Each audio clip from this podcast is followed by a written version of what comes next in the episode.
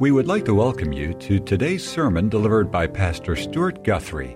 We hope that it challenges, strengthens, and encourages your walk in the Lord.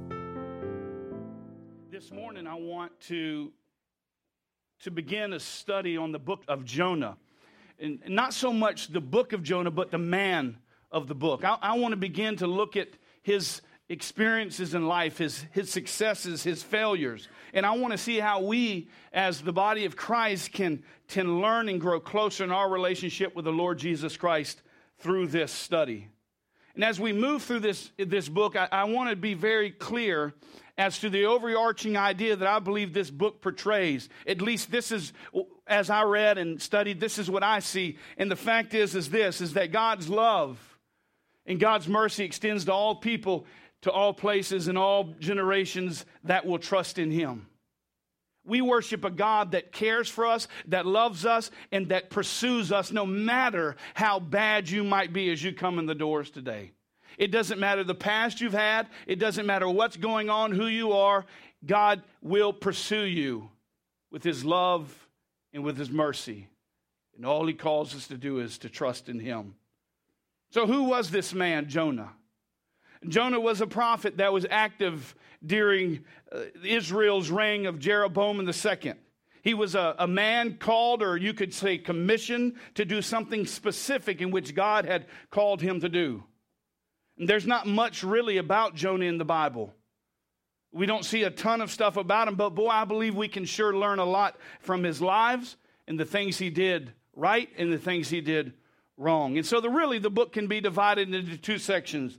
The first section deals with Jonah's reality that he flees the mission in which God calls him to, chapters 1 and 2. Chapters 3 and 4 deals with the fact that he fulfills his mission as a prophet. And I think it's going to be helpful, really, to, to work through this book, not so much more in a topical message series, but rather verse by verse. And so, really, you can divide these into four different sections. And if you're taking notes this morning, and I would encourage you to write these down because as we work through this book, to memorize these outlines will help us to know where to go as we struggle with different issues in our life. We'll know where to seek help and advice in, from different experiences. And so we'll see in chapter 1, verses 1 to 3, we see Jonah on dry land disobeying God. And then we're going to see the latter part, verses 4 to 17 of chapter 1, we see Jonah on the sea fighting with God. And then in chapter 2, we see Jonah under the sea pleading with God. And then chapters 3 and 4, we're going to see Jonah back on the dry land obeying God. He begins on the land and he ends on the land. He starts in disobedience and ends with obedience. And so let's jump into the first few verses of Jonah chapter 1 and see Jonah on dry land disobeying God. The, the chapter, I want us to get three things out of it this morning. Number one, I want us to see that we must receive God's word. Number two is that we must respond to God's word. And thirdly, we must respect God's word. Let's begin by looking at the fact that we must receive God's word. Jonah 1 1 says, The word of the Lord came to Jonah, the son of Amittai, saying, I want us to take notice of just how God spoke to these people in the Old Testament. It says that his word came to them. Throughout all of Scripture, we hear over and over of how important the Word of God is, how important Scripture is. And so we hear of people in the Old Testament that, that God speaks directly to and they heard him speak. And so we see in 1 Samuel 15:10 it says then the word of the Lord came to Samuel saying. 1 Kings 6:11 says the word of the Lord came to Samuel saying. And then in Jeremiah 1 4, it says, Now the word of the Lord came to me saying. God spoke to his people. He spoke to his people, and we hear people in the New Testament as well hearing God's voice to them. We hear it as a little different. We hear it through the angels of the Lord. We hear it through different circumstances as, as they have dreams and they have visions. But I challenge you to really study that and to ask yourself did, does God speak in the Old Testament like he speaks in the New Testament? And I'd venture to say he speaks differently. Why? Because I believe because Christ is on the scene. God in flesh is on the scene. And so when we hear the voice of Christ, we hear the very voice of God. He says, If you've seen me, you've seen the Father. We are one. And so the Bible speaks, it talks, it warns, and directs us as his children. We've been given the very words of God. And the Bible is our tool. And God's word is our method in which we grow and in which we learn and in which we draw closer to Him. God can speak with a audible voice. Of course, He's God. We would never put a limitation on God. But I can promise you it's not the norm. But we live in a culture and a time that wants visions and they want to be met by God and they want to hear the voice of God when He's given us everything pertaining to life and to godliness in His Word. Too many times we're waiting on experiences and emotional movements rather than investing in what He's already spoken to us through His Word. Jesus said, Man shall not live on bread alone, but on every word that proceeds out of the mouth of God. We know scripture's value because this passage right here tells us that. 2 Timothy 3:16. All scripture is inspired by God and profitable for teaching, for reproof, for correction and training in righteousness, so that the man of God, the man of the woman of God may be adequately equipped for all good work. God's word is alive and active. And so, yes, while God spoke differently to those in the New Testament as he speaks to us in the, the New Testament time and even in today, the fact is, that he communicates to us today through his written revelation. And so, God, just like he spoke to Jonah, is still speaking to us. And that's why we believe as a church in plenary inspiration, that it's full, that it's God breathed. And he, he needs say nothing more outside of what's written in his word because it's complete and full. Do you believe that this morning? That all of your questions and all of your answers, maybe it doesn't tell you how to dissect a heart, but it tells you about your spiritual life. The basic instructions before leaving earth. The B I B L E, the Bible. So Jonah was ready. He was ready to receive the word of God. Jeremiah was ready. Solomon was ready. And we read many other places in which they were ready to receive the very words of God. And listen, he, this morning, he wants to speak to you. He wants to speak to your heart. He wants to speak to your circumstances, your situations, whether good or whether bad. So we must receive God's word. Here, Jonah is the perfect picture of someone ready to receive. But does that mean he does well with what he receives? No, but it does show that he's ready. So it's important that we receive God's word, but secondly, we also must remember that we must respond to God's word. It's not enough to simply receive, we must be willing to respond. He says here in verse 2 Arise, go to Nineveh, the great city, and cry against it, for their wickedness has come up before me. Jonah receives what God has said. He is prepared to listen, and now God is speaking to him, and he says, Get up, arise, and go. The word there, arise, is in the imperative. It means it's a command, and, and, and really it, it draws the idea of go quickly. And so we could say, Get up right away and go to this great city, Nineveh. God doesn't want him to delay in his instruction. He wants him to be obedient at the moment in which he calls. And so God spoke with loud and clear, and he's expecting Jonah to do right, right away what he says. Let me ask you this What is it in your life lately that God has called you to? That maybe you've delayed in responding to what it is that God's put on your heart. Each person's different. And God is moving in the power of the Holy Spirit in your life differently than He's moving in mine. And He's convicting my heart differently in areas than He's convicting you. And He's calling you to different things in which He's calling me. And that's why that we work so well as the body of Christ because each part has a special function. We are one body in Christ, but every part operates differently. My son this morning is not operating the way he ought to operate because he's wounded, he's hurt, he's broke. And I believe that many times the body of Christ doesn't operate because there are many parts that are broke and hurt. And my wife, she sits with that child and she loves on him and she makes sure he takes his medicine. She takes care of him. Let me ask you a question Are we taking care of one another in the body of Christ? We praying for one another. That's why I mentioned, hey, pick up one of those prayer sheets, fill it out so we know how to specifically pray for you. There's no prayer request that needs to go unknown. We need to know what's going on. What is it that the Lord's been telling you through His Word? To Jonah, it's go to Nineveh to do something that necessarily he doesn't want to do. Where's Nineveh?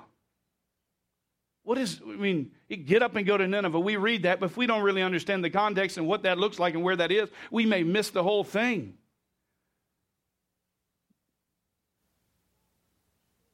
Nineveh, it's the capital city, the kingdom of Assyria. These are bad dudes. It's first mentioned in Genesis 10 11 and is known to be founded by a man by the name of Nimrod. You ever been called a Nimrod as a child? There you go. When I used to do stuff I wasn't supposed to do, he called Nimrod. Son, you're a Nimrod. Why? Because these people were rebellious, they were brutal, they were bloodthirsty too. But what I'm finding interesting about Nineveh is that it's filled with Gentiles and, and pagans and all these people. They're destructive, they're evil. And because the people had become so wicked, God had issued this generalized, localized judgment against them. And Jonah was the man in which God was calling to do that. Maybe the people would be grateful to go and preach against the judgment of these brutal people, but not Jonah. They were well known in the ancient world for their brutality, for their cruelty, and they had become accustomed to tearing the lips off of their victims, flaying them alive, and stacking their bones. They were brutal people. And Jonah, I believe, wants them to get what they deserve. He knows God, he knows their circumstances, he knows who they are and what they do, and, and how God will respond. The fact is, is that Jonah's lack of enthusiasm to go to Nineveh could have been because of the fact that they were a people of brutality and cruelty. We don't really know exactly why he refused to go in the beginning. The fact is is that whatever God had laid before him, he wasn't willing to respond and to do it. And the challenge that we have to apply that to our lives is it doesn't matter what God calls you to do or calls me to do. The fact is, it's, it's what God is doing and how God is working and how God wants us to respond to His instructions to us on an individual basis and as the body of Christ. And so we have certain things we know we're to do. Go therefore and make disciples, converts of all nations, baptizing them in the name of the Father, the Son, and the Holy Spirit. We're called to go evangelize and to share the gospel in Greenwood and in Decatur and on and out and into the state and into the nation and across the globe. The great news, the great hope of Christ. We must be prepared to respond to God's word. So the question is are you ready? For what God might call you to do. For some, it's singleness. Some, it's missions. For some, it's to get a job and to go to work. And for some, it's to go to college. And for some, it's to go get married. Some to raise children and some to adopt. Maybe God's calling you to be a better leader in the home. Maybe God's trying to teach you what it is to submit to authority. As I went through this with my kids, we talked about the reality that Jonah, ultimately, at the root of the problem, is not submitting to the Father. And so the question is what is it that God's trying to teach us? You see, we're a generation of, of prideful people. We have to be ready to respond to whatever it is that God's calling you and to me to go and to do. Now, while the text doesn't just tell us why he didn't go, there's sure proof by his actions that something was going on inside eternally for him. God's word and God's instruction can be hard for us to handle sometimes. And it may be tough to swallow and even may be hard to accept, but the reality is, is that when God speaks, which He has to us through His Word, we are expected to hear, listen, and obey what He says. Don't be merely hearers of the Word, but rather doers of the Word. And the question is are we listening? Are we looking for that opportunity to invest into what God has called us to do? I like the thoughts here in the latter parts of the verse that says, For their wickedness has come up before me. You see, God not only called them, but He knew something. He, he understood what was happening. What, what, what they were doing and how they were acting didn't miss from heaven. He, didn't, he wasn't blind to what was happening to these people and how they were acting. The evil of these people didn't slip past God's understanding. You see, God is involved in our daily affairs. And when we are, are doing things against His will, He sees them, He understands them. And we need to believe that God is as real as our mother and father.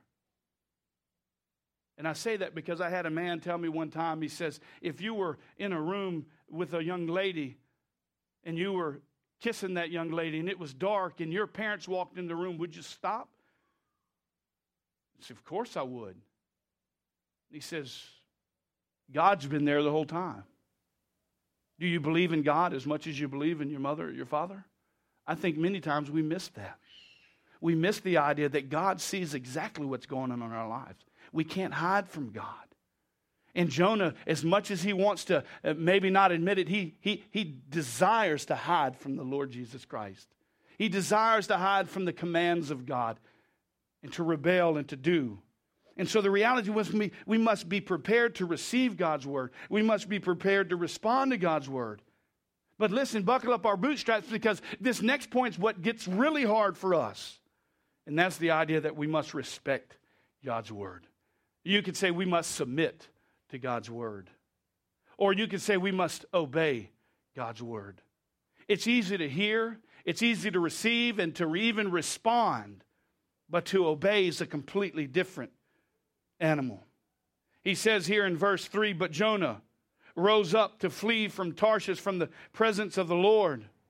And so he went down to Joppa, found a ship which was going to Tarshish, paid the fare, and went down into it to go with them to Tarshish from the presence of the Lord. You see, Jonah received, uh, he even responded, but he didn't respect God's word. Jonah missed the mark in obeying. Notice the connection word here the word but. Such a small little word, but really characterizes the, the three verses and makes a transition that's undoubtedly understandable to you and to me. Jonah receives, he responds, but. It's like when someone, I was thinking, like, okay, how does this relate to us? Well, it's like when someone says, um, man, you did a great job doing that. And then comes the but word. But. You know, at that point, you're going to hear something that you really wasn't expecting to hear because there's going to be a critique or something like that. God said, do something, but Jonah failed to submit. He didn't respect the words of God. Has God ever led you to something that you've heard him say you had great intentions, but then but got in the way. Yes, we all have. Well, that doesn't seem like that's going to work, God. I, I can't fit that into my understanding or, or how that's going to transpire. Or, God, that doesn't seem right because that's completely contrary to what the culture tells me. The fact is, Jonah gets up just like he was told. But the text tells us he rose and he went down to Tarshish to flee from the presence of the Lord. It says that he found a ship that was going to Tarshish, and Tarshish is his problem because he's wanting to run. It says that he said, Go to Nineveh, but he didn't respect God, and so he, yet he goes down to Joppa instead. And listen, Joppa's nowhere close to Nineveh. There's no way he could even pretend that he was headed in the right direction. He is completely rebellious to what God is calling him to do. And so what we see is a runaway Christian. We see a runaway Christian running from what God has instructed him to do. And see, if you've never run away as a Christian, then you can't get it. You see, God pursues us when we run away. He loves us too much to leave us where we are running. I know as I was a young Christian, there were many times I ran. When God called me in the ministry, I said, God, you're crazy. I make really good money. And my dad reminded me that I was a fool if I left my job. And all of my family reminded me how stupid it was that I thought about going into ministry. And so for the first few years, I ran. And not only did I run, but my wife ran. She said, Oh, God didn't call me to be a, a, a pastor's wife. And so she ran. We were runaway Christians. But God, in His great mercy and grace, doesn't forget. Jonah didn't want these people to be saved. He knew of God's grace and of God's mercy, and he wanted them to get what they deserve. But let us be reminded that God's love, God's mercy extends to all people in all places and all generations to those who trust in Him. And no man will prevail against His love and His grace and His mercy. This morning, I don't care how far you are down the road. I don't care what circumstances in your life or how what your family thinks about you. Who cares what your family thinks about you? Our concern should be what God thinks about us because He loves us and He's pursuing you today to turn around and to come back to what He's called you to do in your life and in your walk with Him. This judgment that God was to give was not to beat them down, but to draw them back to Him. That's how God works.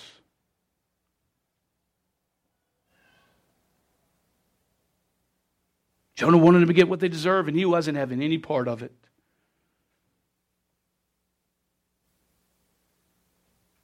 But God's love, God's mercy extends to all people in all places and all generations to those who trust in Him. Isn't this, this, this some truth in this reality in which we enjoy seeing people get what they deserve? I'm sure you got somebody right down in the back of your mind that, that's wayward, that's doing something that, that nobody knows but you. And deep down inside, you want them to get what they deserve. it's like a criminal. We see all this mess on TV and we want people to get what they deserve. We see criminals coming up and getting charged, and we want them to get what's coming to them.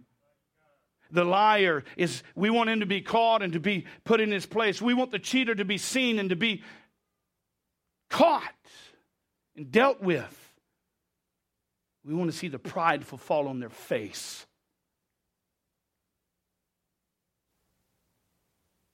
But let me ask you this Isn't it amazing